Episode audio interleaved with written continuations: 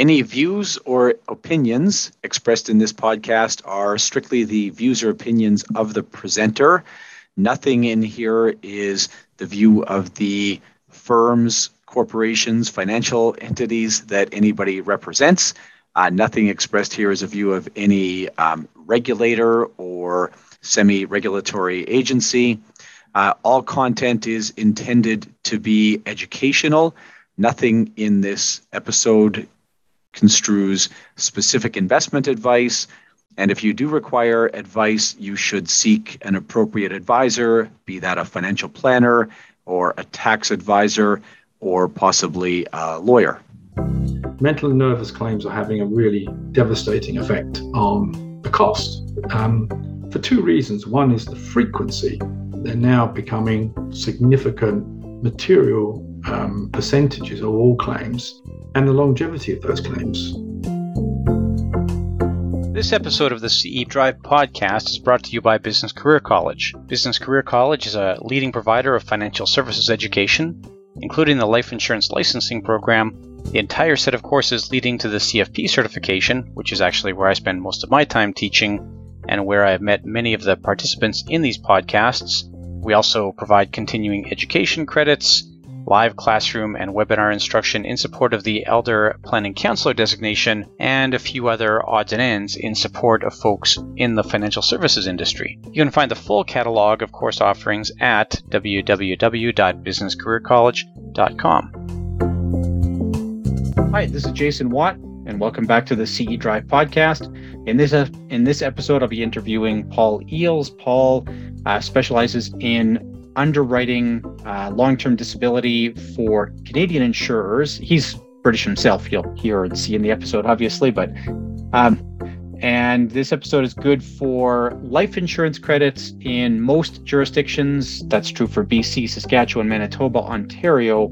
Um, it'll be good for an A&S credit in Alberta uh, because we're talking about long term disability insurance. No life insurance credit in Alberta, just A&S and then uh, IAS credit, that's Advocis, and a financial planning credit in IIROC professional development credit, sorry, a financial planning credit from FP Canada, an IIROC professional development credit, and MFDA insurance credit.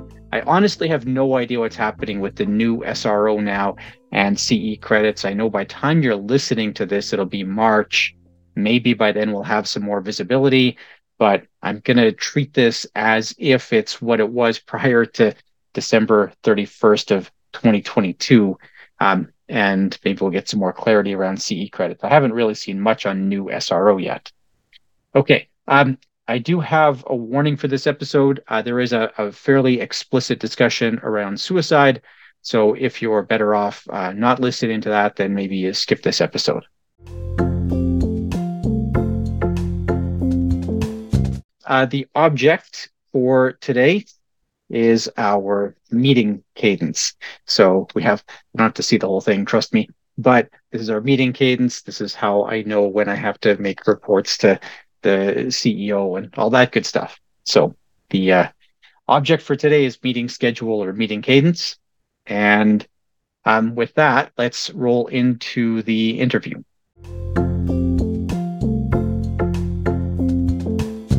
Hi, I'm here today with Paul Eels. Paul is joining us from the south of England.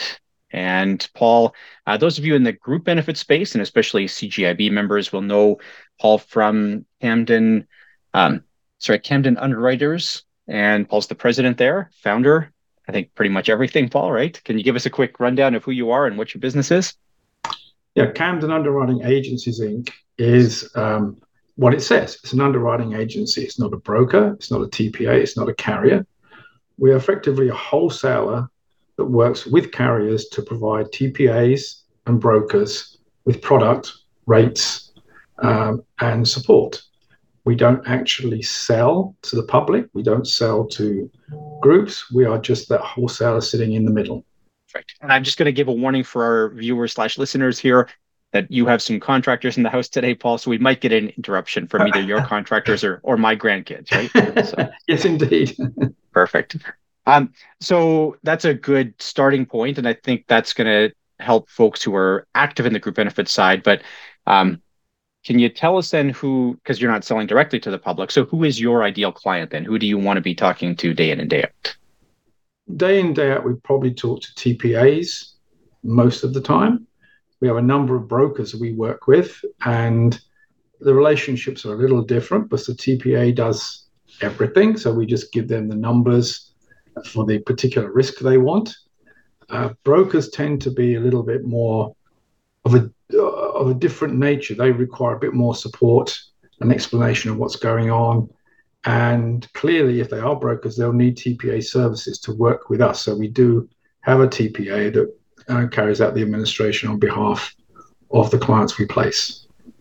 So your your TPA, your third party administrator client, would be sort of coming to you and saying, like Paul, we have you know this kind of group that we haven't traditionally been able to cover, but we know that there's a demand for it. So you know maybe 10% of our of our business needs this kind of offering. What can you structure for us? Would that be about right? Sometimes, more frequently, it's just we are a touch point to get quotations for particular risks. So we see a whole ro- uh, raft of different industries from one end, computer consultants, IT companies, to the other end through um, construction, uh, manufacturing, to non-profits and um, uh, native band business. It's, it's a fairly widespread um, remit but they come to us on the areas where they know that we're strong, um, particularly in the grey to blue collar areas where our particular strengths are. You're only active in the Canadian market, Paul, right? This is accurate despite your geographic location? Yes, that's true. Um, started working in Canada probably 2002 when I, I helped um, a Canadian entity place long term disability reinsurance into Lloyd's of London. Um, my background helped me on that because I did, did a lot of um, LTD business prior to that. Um, particularly, my my cross to bear was um, loss of license for airline crew, which I did it for a number of uh, airlines across the world. Um, I got interested in in um, Canadian business through that contract, started to help them write calculation routines, looked at policies and booklets. I just found myself sliding into the Canadian market, and it's actually quite a pleasant market to work in. It's it's um, I find it friendly market. It's it's difficult to explain. I know it's it's it's a um, a competitive market, but it's easy to deal with the people that we work with. And I think that was quite important for me coming from a very heavily regulated situation in the UK, where at that time we had a thing called the Financial Services Act, which made working in the UK quite tricky. But I've never really worked in the UK. I've lived in the UK, but never worked in the UK. That's the odd thing about it. The nature of sort of like if you start off in the aviation business, you're you're always going to be by default heavily uh, off border, cross border, international, whatever. That's right. I think my my very first batch of clients going back to the, and I've been around a long time. This is late 70s. Um, one of them was Pan American, the airline, uh, as it was sliding into bankruptcy, um, and I I learned a lot of that business through that airline. It was just the most marvelous experience for a, um, someone in their 20s. They were they were giving us so much um, responsibility to deal with these very large clients that um, it was learning uh, on the job, and it was great. Now it's not quite so easy. No, it's the it's the best kind of learning. I do find this today that it's become a harder place to get that on the job learning, especially for the sort of solopreneur. I think that it's uh, the the more complex markets have become so complex. Agree, agree. I think the my main concern, I think, as, as a practitioner of, in the insurance market for over 40 years, is that nobody's allowed to make mistakes. And yet, when you go to any um, course, the one thing I always tell you, you only learn from your mistakes. So, how do people learn? It's it's a bit of a conundrum. So that, uh, that's a good point. Yeah, I never uh, never thought about the the serious consequences of mistakes and where that can show up, you know, in in the real application of your business. That's a that's a good point, Paul. Um, now, I assume you still. I know you're primarily working in Canada, operating in Canada, but um, I'm sure you're aware of what's happening in other international markets in, in the US, in the UK, maybe Australia. I don't know. Um, what trends do you see elsewhere that we might be thinking about seeing in Canada? What should the, the Canadian group benefits person be, be thinking about? I think governments around the world um, are, they fall into two groups. They either become, um, and they tend to be politically based, socialist countries or what a lot of people call socialist left wing, whatever you like to call it, paternal, doesn't matter which word you use. They're tending to try and improve social security systems um, and leave fewer gaps for private coverage. The problem with doing that is the cost of doing so is quite prohibitive in many circumstances. The other the other market basically is is the the market we see in Canada and the United States where and the UK where private provision is is required and particularly through group benefits. Other than LTD and long-term disability, which is quite expensive, those markets are quite vibrant. Long-term disability in particular, um, disability benefits in general, and creeping towards group CI they're under strain because the costs are increasing, and uh, and lots of companies we see, lots of across this spectrum, are looking to cut back those costs, which are un, unpredictably volatile. Life costs are not. Disability costs are. That's the problem. Right. So I want to delve into the long-term disability premiums a little bit more, long-term disability costs. But actually, you made a comment about CI here, and I'd like to um, head down that path a tiny bit if we can, because I think Canadians are are are used to seeing our LTD premiums. Like there's been a real pressure here the last couple mm-hmm. of years. I don't know if that's masked what's happening with CI. Are we seeing CI premiums go up in Canada right now? I, I'm not ignorant here, Paul. Yeah, CI premiums are quite stable because they're based on the demographics of the group and the morbidity for the whole of Canada it's not specific to one industry. There are some minor variations for industries like firefighters, where they suffer a very increased incidence of cancers because they're dealing with toxic materials a lot of the time. So you do see tiny bumps like that. But that's a fairly stable cost, but it's quite an expensive cost. It's expensive because if somebody gets one of these diseases, they get paid a lump sum immediately. Um, and irrespective of whether they recover and go back to work, they've got this lump sum. So that tends to be stable but quite expensive. Not quite as expensive as LTD, but still there.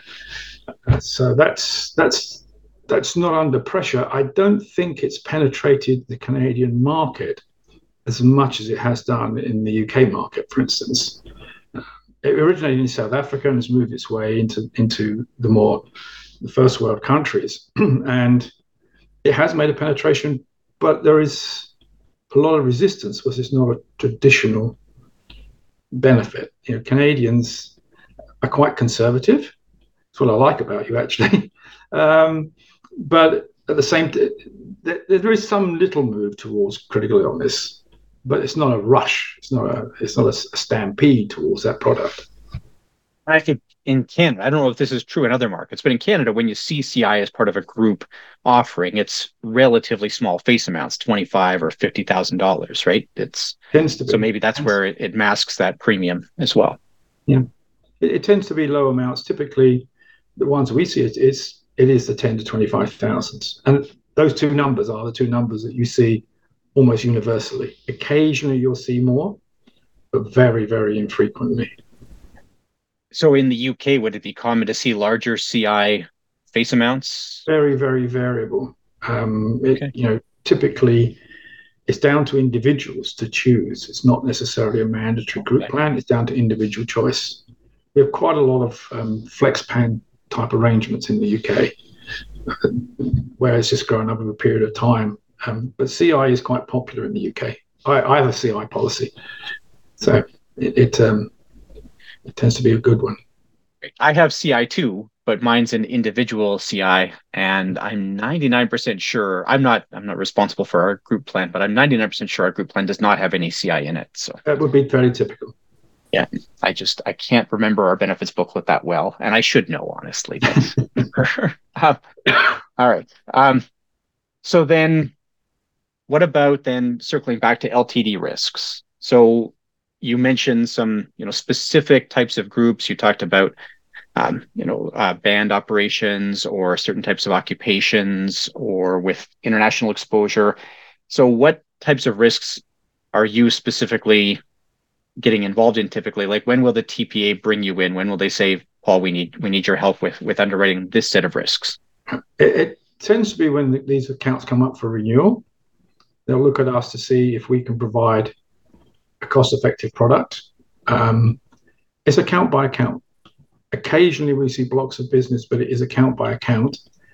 And what happens is when they understand that we're very good, say, First Nations accounts, we'll see more First Nations account from that particular broker or TPA.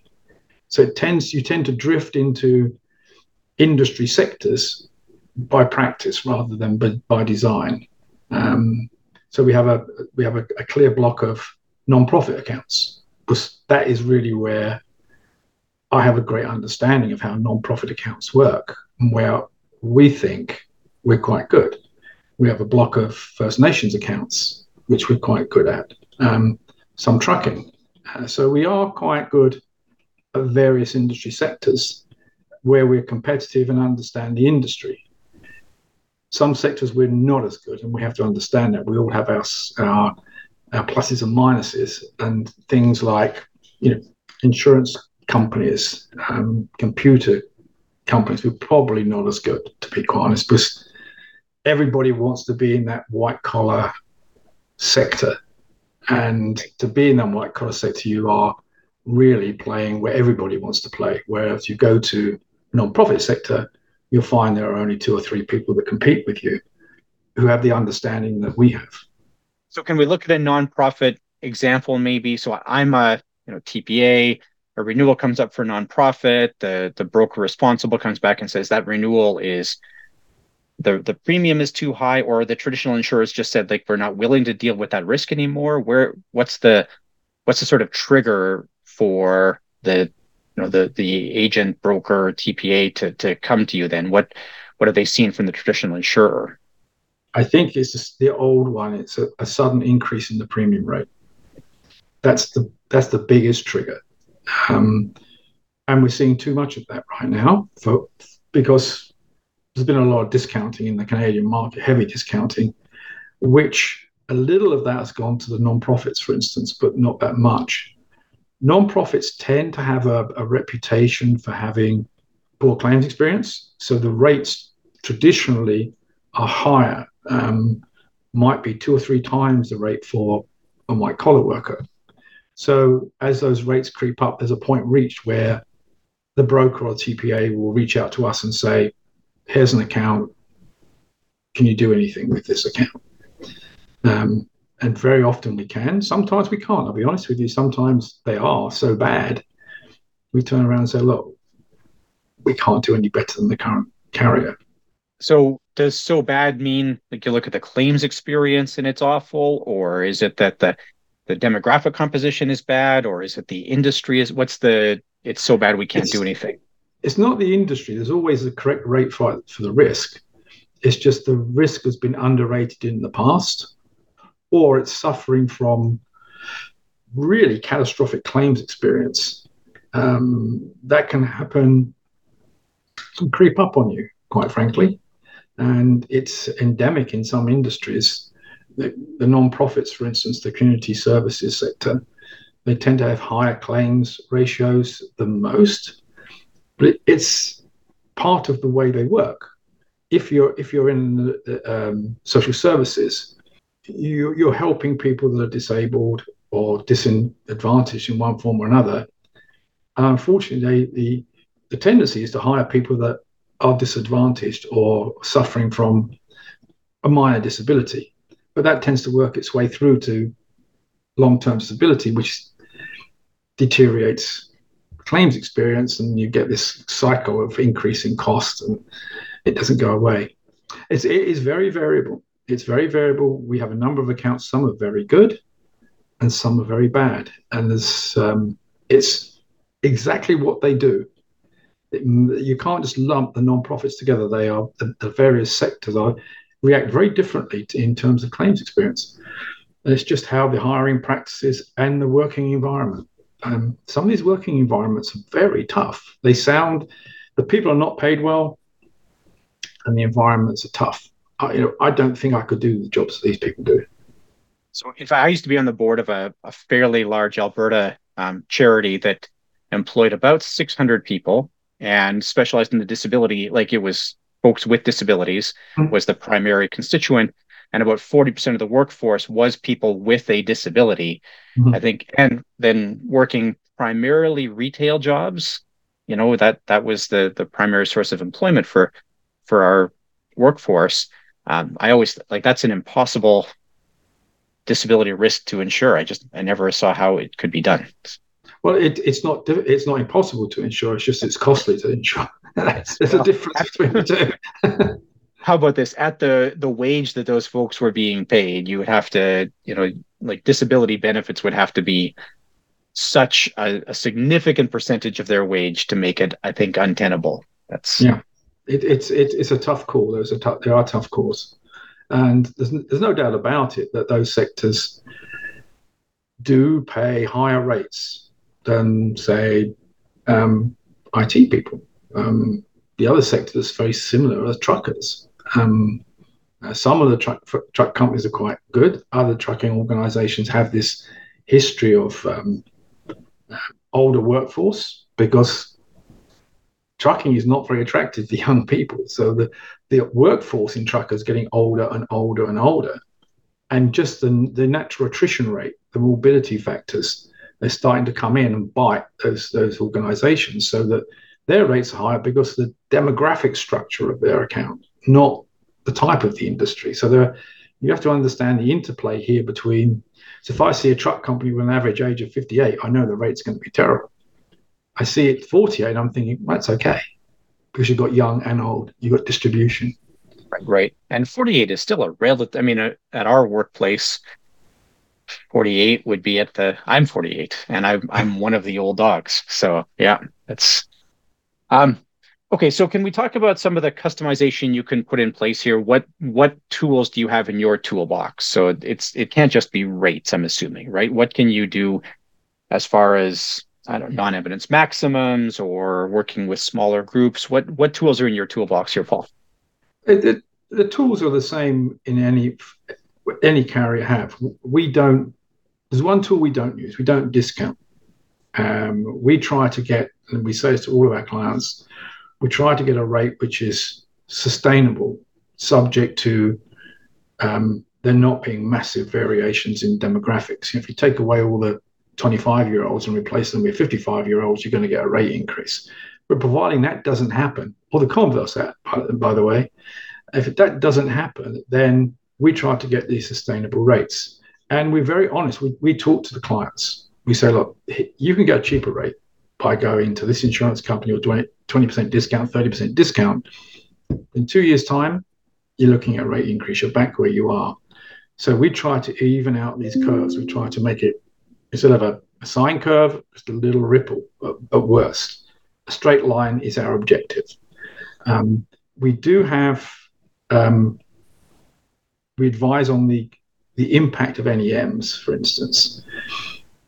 NEMs are great vehicles, everybody gets covered, but does it deliver correctly? Because the vast majority of the workforce will be below a lower NEM and you just get a few people on the higher higher uh, coverages under the NEM, is that what you want?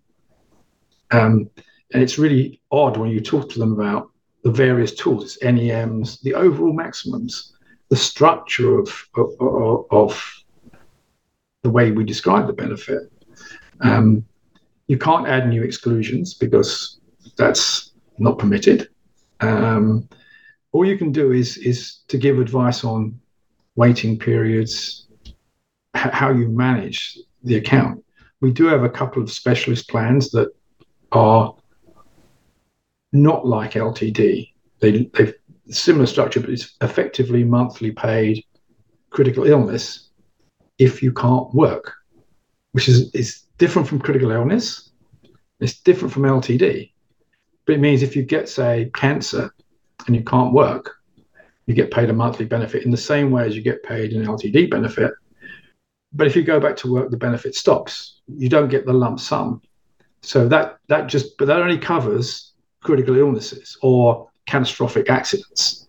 So it just is a halfway house. It's cheaper than CI because you're not paying a lump sum, and it's cheaper than LTD because you're not covering things like mental and nervous um, disabilities, um, fibromyalgia, the, the all the subjective complaints, uh, broken legs, uh, bad backs, they all disappear. So you're only treating life-threatening or life-changing illnesses or injuries. So it's a lot, lot cheaper than those, but it's not LTD. It's designed to fit a hole where anything else is too costly to do. And we have a number.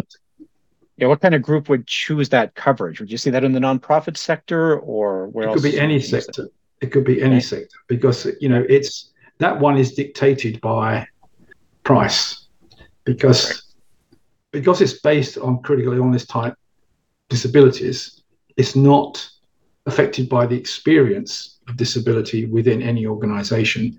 It's based on Canadian morbidity tables again. So it's much cheaper than LTD, much cheaper than CI. But a good example might be I've seen a case where the LTD rate was crashing upwards very fast. It was over 10, which is catastrophic. We came back in with an, an, what we call this acid product, and our rate was 1.5. It reduced the cost very, very quickly, but at the cost of coverage. There is no other way here. It's coverage has to be foregone if you're going to reduce cost in an environment where experience is an issue. That over 10 rate for just for those listening who I mean that would be three times what you would see in a lot of even five times what you'd see in a lot of yeah. workplace three, LTD plans. Yeah, so yeah, non-profits yeah. would be might be three or four times. Yeah. Uh, you know, the down to your IT type industry is it's ten times. Yeah, that's fair. It's, the one you said everybody wanted, right? That's the yeah, yeah, it's the one everybody wants, and it's the one that has young people and lower experience, etc., etc. So those are, I call the pure vanilla end. It's at the dark blue end where things are not going well. Can you just talk for a second, Paul, about the normal set of exclusions, the the uh, pre-X set of exclusions, and anything else that would be excluded in a normal, like a conventional LTD plan? Um, yeah, pre- existing conditions tends to be the one that most people are focus on because it, it, it, it is that period when you become a member of the plan where you're not covered for any condition that existed in prior to typically three months before. Um, that's one that most people focus on because it does impact probably, I don't know, I haven't got the claims but I do see them quite regularly being investigated. It's unfortunate more than anything else because people tend not to move jobs if they're unwell or they've had a serious illness. So it's not as catastrophic as it sounds, but they just may be caught inadvertently. Um, when medical records are revealed. Um, typically, it will unfortunately be um, mental and nervous is the one that gets caught most because it pre-exists and there's a, um, track record of ongoing medication or contact with doctors or whatever. But it can include cancers and other things. Quite rare, no, because people with cancer tend not to move jobs. They tend to stay where they are. Uh, so it's not as bad. Um, the typical ones are um, intentional self injury, um, criminal acts where they're covered by other insurances. It's not a membership of the armed forces, so that's a little one for those guys that do voluntary military work. You'll be careful about that.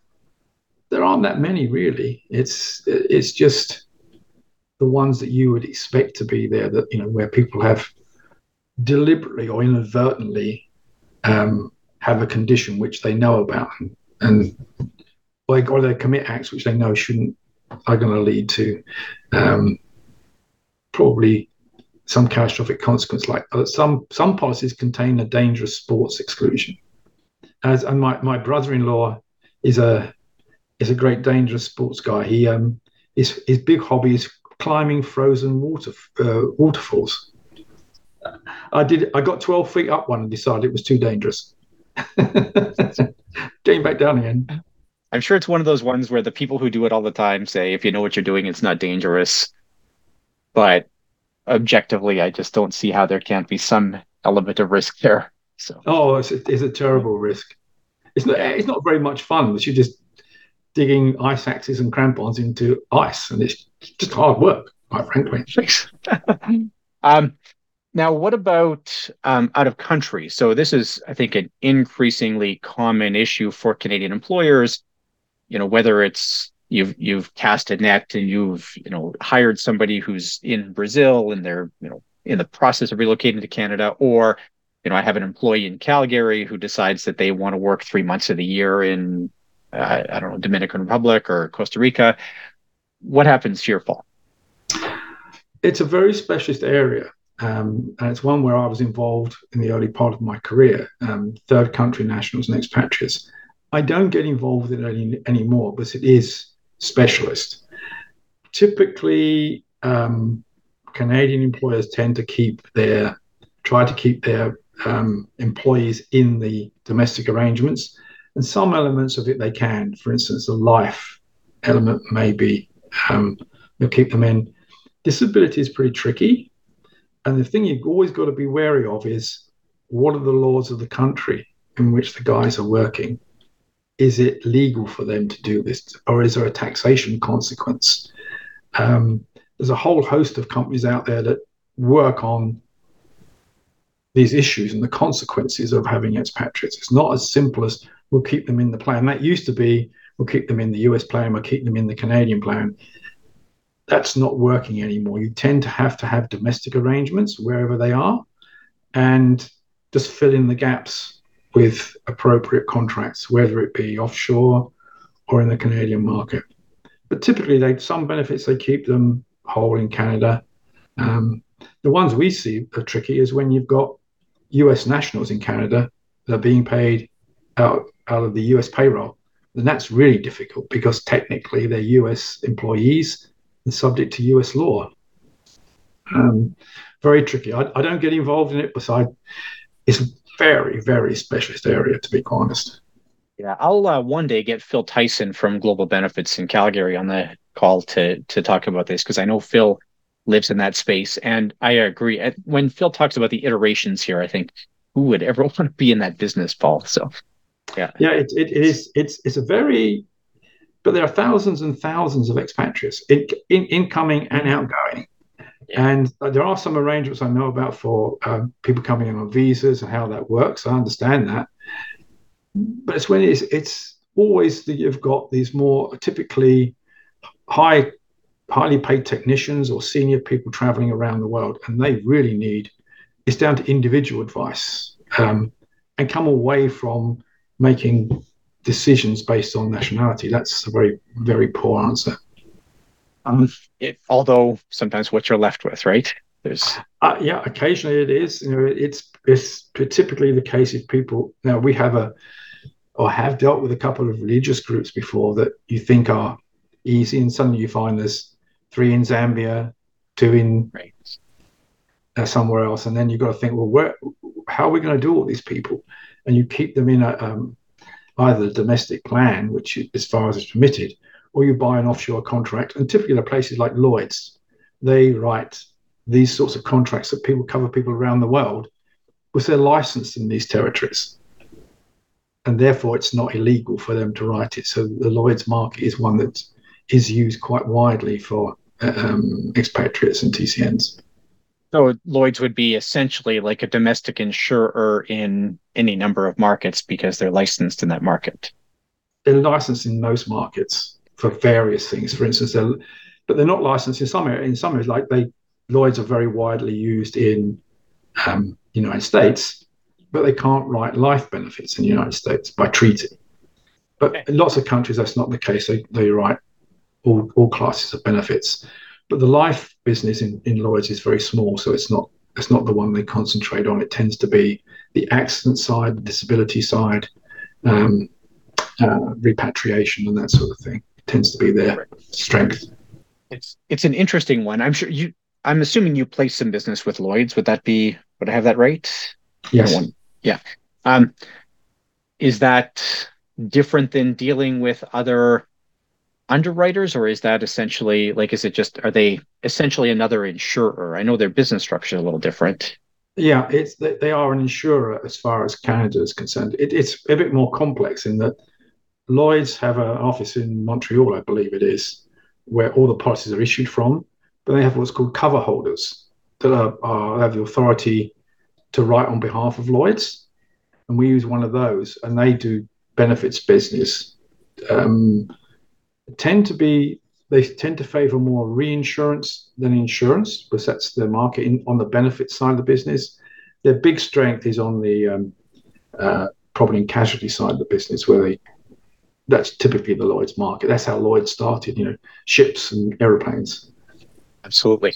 Uh, on that note, actually, the reinsurance note. So, how much of your work then would be sort of negotiating between the the, the ceding company, the primary insurer, and the reinsurer? Is, is that something that you're involved Not in? Something. I used to be uh, involved for 10 years as a reinsurance treaty broker in Lloyd's. Okay. Yeah. But I've given that up completely. It's I understand it well, uh, would I like to do it again? Uh, no, not really. It's it's a very it, it's it's something that I enjoyed at the time. But there are a number of companies around that arrange this, and there tends to be the, the, the bigger insurance companies deal direct with the reinsurers. They don't have brokers in between. Um, but it's it's an integral part of our insurance market. Every well, say everybody. There perhaps are a few companies that don't buy reinsurance, but I think almost everybody buys reinsurance of one description or another in Canada, I don't know what the percentage is today, but I know it typically hovers around three quarters of risk is on the life and disability side is reinsured. Yeah. I know it varies a little bit depending on market conditions, but I think that a lot of folks who are issuing insurance don't realize how much is actually not dealt with by the companies they they see on the policy names. So yeah, it's it's the big market is the reinsurance market sitting behind these carriers. It's whereas a carrier might write say $100 million of business, the reinsurers might write 10 billion. So it, they're sharing in a bigger pool, which then spreads the risk and tends to buffer bumps in the in, in the experience throughout that country. So circling back to LTD then. So the I think what a lot of folks on the LTD side are seeing today is just straight up, you know, you've got premiums going up right? For demographic reasons, for claims reasons. Um, I'm wondering if you can talk about, you already talked about the demographic thing in your truck trucking example. That was a great example. What else is driving up the premium here? I'm afraid it's down to just a couple, couple of things. I think um, mental and nervous claims are having a really devastating effect on the cost um, for two reasons. One is the frequency they're now becoming significant material um, percentages of all claims and the longevity of those claims. Um, unfortunately, you have somebody with a serious um, condition, and the tendency is then for not to come back to work. And so that leaves you with a, a long tail, a big reserve, which that big reserve is, is effectively um, in the year it's incurred is effectively a claim in that year is a cost to that year. And it's those it's not the claims that are paid it's the claims paid plus reserves that carriers look at against the premium. Now I, i'm i'm afraid i don't have an answer for this. I have had personal experience of, of losing a child to uh, depression. Um, benign um, uh, personality disorder. So I know these things exist. They're not made up. I just don't think we, and this is to this is for the whole of the uh, North America and Europe. We don't deal with these situations that well. There's not enough um, doctors that understand these illnesses. There's not enough psychiatrists to help them treat these illnesses. They tend to drop to drug therapy, which is hit and miss. And we don't do enough to keep them in the workforce. I, I think take, putting people aside at home just leaves them to rot. Right. Keep them in the workforce. It it's it's keeps them active and it, it, involved in the community, and they helps their recovery. So a little bit of it is lack of resource. Um, a lot of it is recognition of these diseases coupled with lack of resource. And the third thing is the inability to um, adapt the environment for these people, the working environment, to keep them in with people so they don't just vegetate at home watching Oprah or well, Prince Harry being interviewed 5,000 times, whichever the case may be. so I, I didn't know this about your own child, Paul. I'm sorry to hear this. Um, the, you know, this is interesting because yesterday there was a Benefits Canada article that talked about reintegration of your employees back into the workforce coming off of a disability claim. And the picture was like, and I get why this happens, but they used sort of a stock photo of a person in a wheelchair, like coming into the office, right? And it's, I don't know, I find it, I, don't want to criticize Benefits Canada. I think it's good publication, but it's sort of a, like, it's the canned response, right? You've this is how we envision disability still, I think, despite, you know, we I think we've come some ways in in dealing with mental and nervous disorders, but it's still like you say, this is such a huge driver of cost, and it's a cost for disability. It's a real cost for employers. It's a cost on our healthcare system, and then, as you rightly say, the the actual pull on families and so forth, right? So, you know, do you see where there's a a better way this can be managed in the, the sort of group benefit space? Is there are there tools there that we're not using, or tools that we could be using better? You must have some, some thoughts about this. I think there are a lot of tools available, but they're they're only available because they're not being provided within the healthcare system.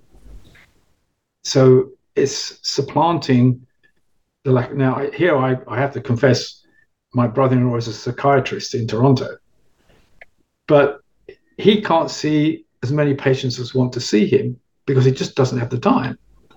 So it's it's lack of resource, and we ha- I think the whole thing is driven by this inability or reluctance to have enough people to treat these conditions. And Canada is probably a bit more prone to this because your distances between towns or places where the psychiatrist is based is actually quite large. It's not it's not like you can drive for 10 minutes to see a psychiatrist. it might be you've got to drive for an hour. Uh, so there are practical problems and there are funding problems.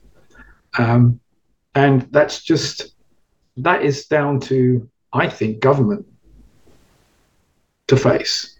It's a government responsibility to get that healthcare or provincial provincial governments.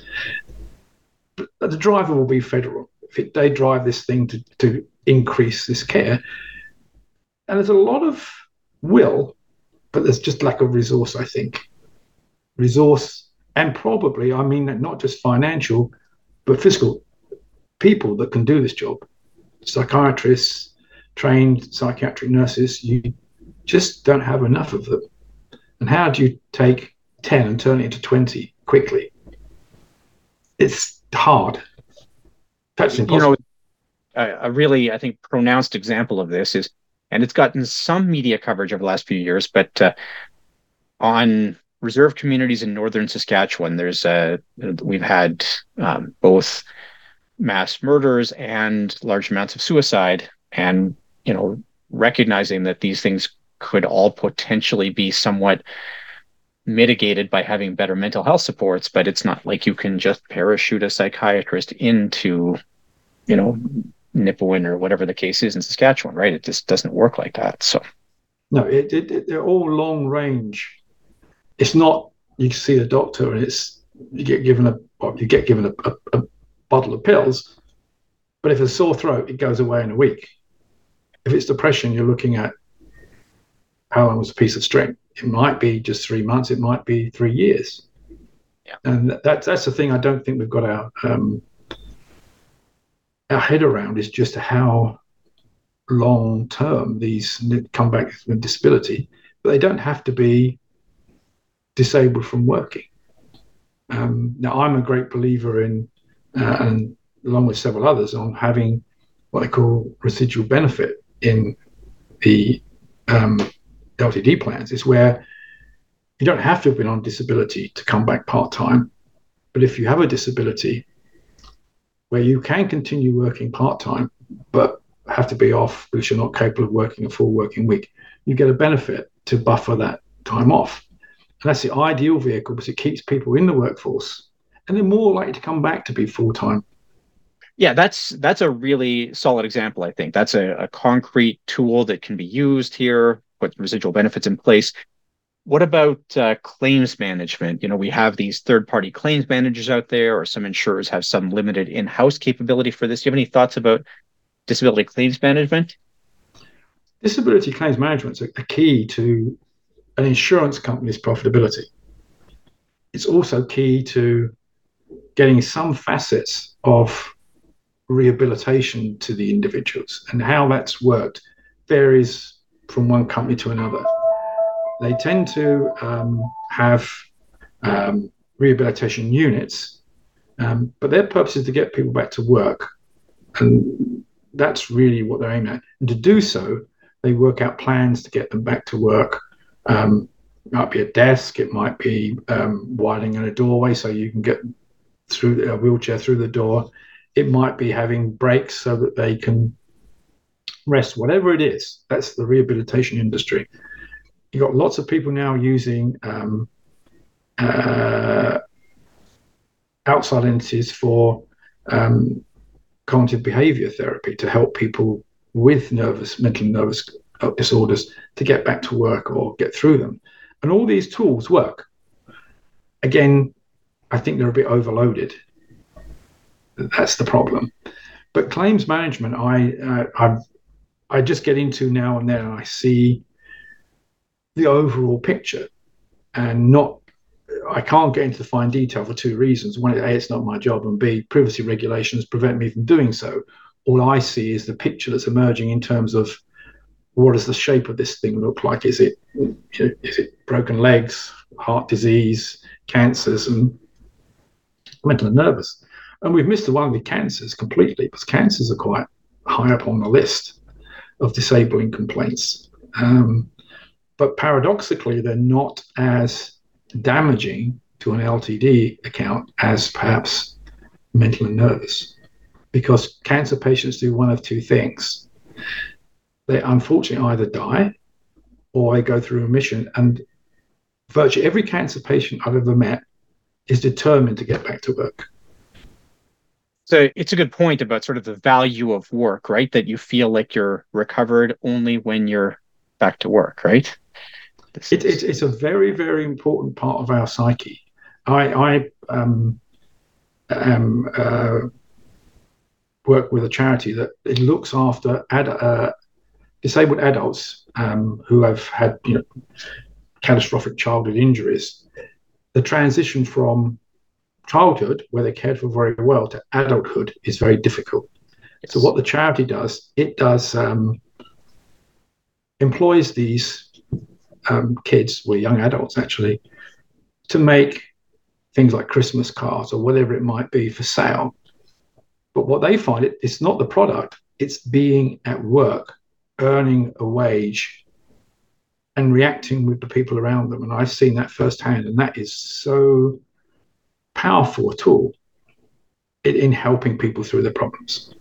Yeah. I do agree with that. I think that that's, uh, you know, I, I, uh, we have this in my family too. Mm-hmm. Listeners to the podcast will know that I have a child with a disability, and that was a tough transition for her to make. That yeah. transition into adulthood. and I agree that uh, you know when she can work, that's a valuable thing for her. So yeah, I think we we, we all misunderstand work is not necessarily um, hard, a bad thing. You know, we all need something to hold on. Admittedly, some jobs are not great, but most people do a job that they want to do, and it gives them respect.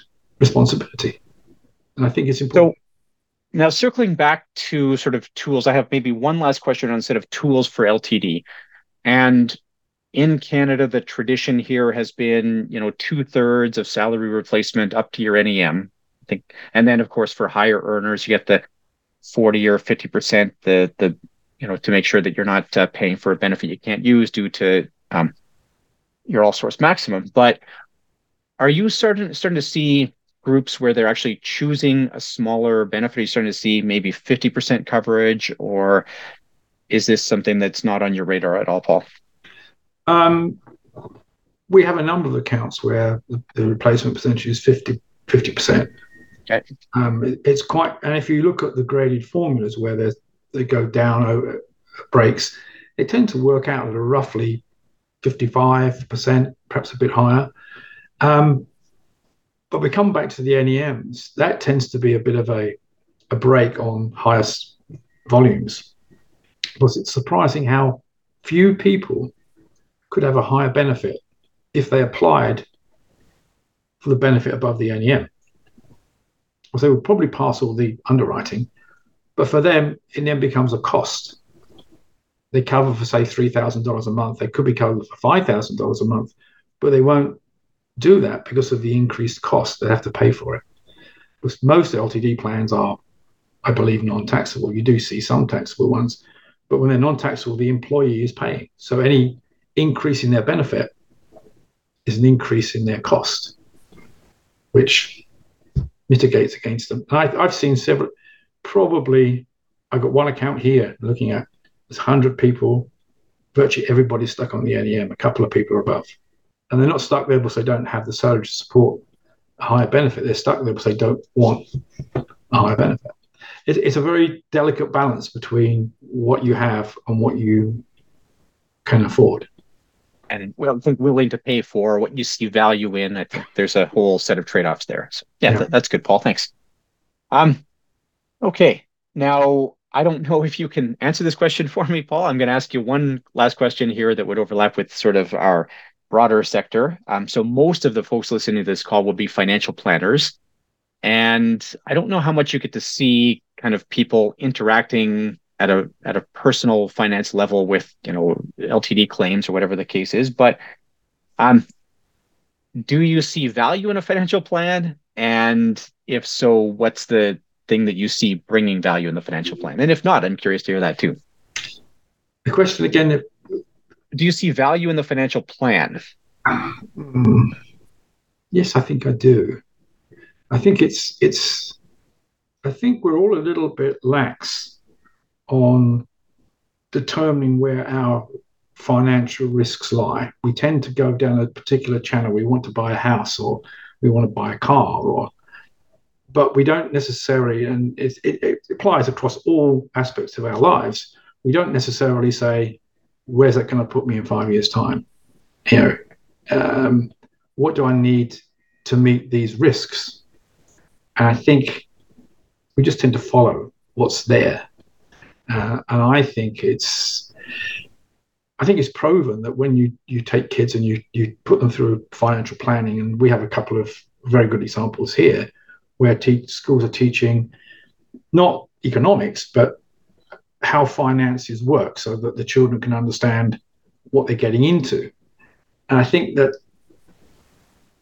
95% or more of adults don't ever think of that. They just take bits and pieces from their life and that's it. And I think really you need to sit down and we're all told by banks you need to do your financial planning and by lawyers who do whatever.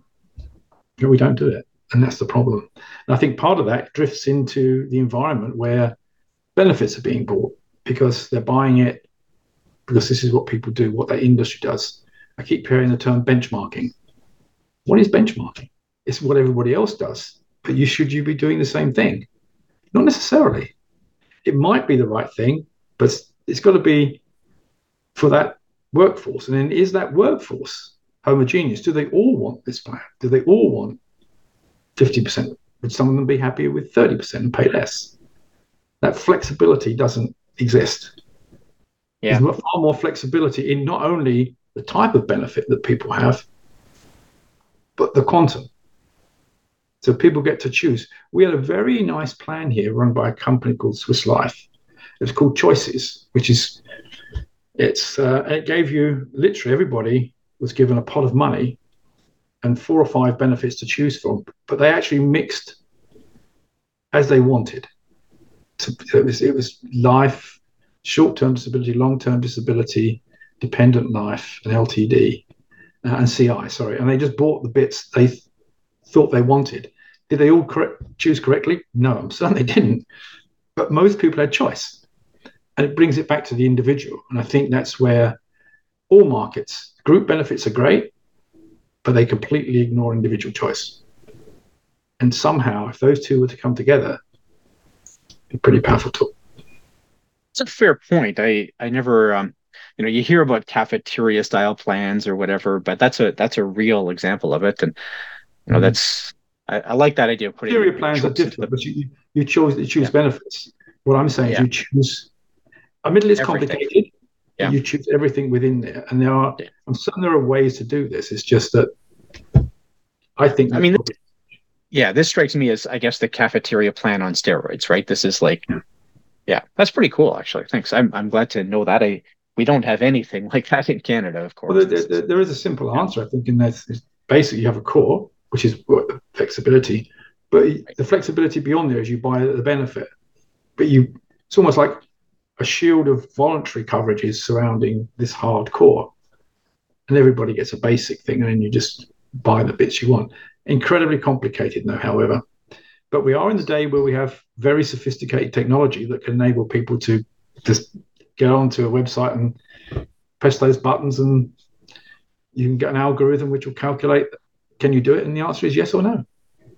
You would think that it would be attainable. So, um, yeah, that's that's perfect. Um, well, Paul, I really appreciate you joining us here. Uh, you've got a depth of experience and knowledge around this. I think you know it's it's interesting to see sort of your your career in insurance materialize in this you know, very concrete offering to the Canadian uh, group insurance sector. Um, thanks very much, Paul. Real pleasure. You're welcome. And appreciate you sharing. No problem at all. Thank you very much.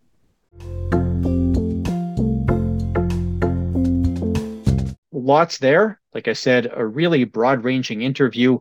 Um, I wish I had asked a little bit more. I meant to, and I just I got sidetracked with the discussion about nonprofits. Um, I really wanted to delve into some of the challenges around uh, disability underwriting with First Nations. Uh, maybe that's something I can follow up with Paul on at a later date. Um, I did want to acknowledge reviews here. I haven't done this in a long time.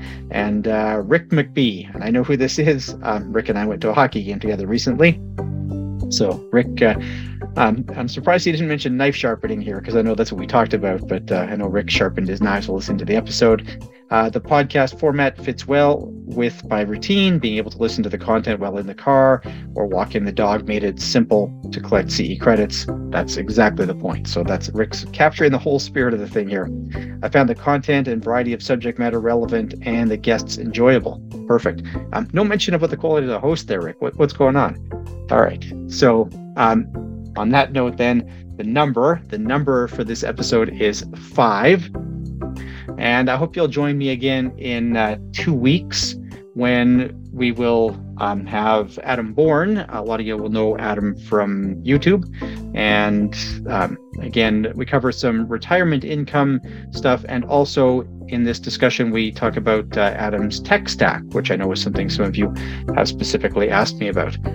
So, on that note, uh, enjoy continued studies. Uh, if you're listening to this episode and you're not already signed up for CE credits, this is a very easy thing to do. Just navigate over to businesscareercollege.com and you're going to sign up here for CE. Just subscribe. Currently, the pricing is $200 a year. We may be uh, introducing monthly pricing at some point, but as of today, we have a cost of $200 a year. And once you're signed up, then you can just go and listen to every episode within your subscriptions. Once you're logged in, you'll use my subscriptions here and you'll just go to the latest episode, which you'll scroll down to very near the bottom for. It doesn't matter which episode, you just scroll down and you find the one. So, as of the time I'm recording this, the most recent episode is season four, episode 27. I can just start it right from here. I can do the quiz here. Once I'm done the quiz, then I can get my continuing education certificate very straightforward. Um, so I would just launch the course here and I can watch the episode from here. Uh, now, if you happen to be already listening to it on YouTube or whatever the case is, you can just navigate right into the quiz, you start your quiz, and you're just going to go through the whole thing. And then at the end of it, you'll be able to see your certifications. So we're going to bring up uh, designing small group products. We bring this up and we click on wall certificate, and that's going to give me the CE certificate I need in order to maintain status wherever I happen to uh, need CE credits. So I really do encourage, I know that uh, out of our regular listeners, about 40% of you are listening to the episode for CE credits. That's about 60% who you know, are listening out of general interest or whatever it is. Um, and I really think this is an easy way to get your CE credits. 200 bucks a year, pretty reasonable price. And as you can see from the certificate here, so and as you hear me discuss at the beginning of the episode, we have a broad range of approvals for all of our courses. Like to thank uh, Joe Tong. Joseph is our editor both for video and audio content. And Joe does a lot of good work to make sure that these episodes look and sound good, despite my better efforts. Um, I'd like to thank uh, Maria Nguyen. Maria makes sure that the episodes all get approved for CE credits. Uh, Veronica Tiber does the quality assurance through that process. And then we have a strong marketing team that makes sure that all of our content gets out there so that people can find us and uh, take advantage of learning opportunity they might not have known about.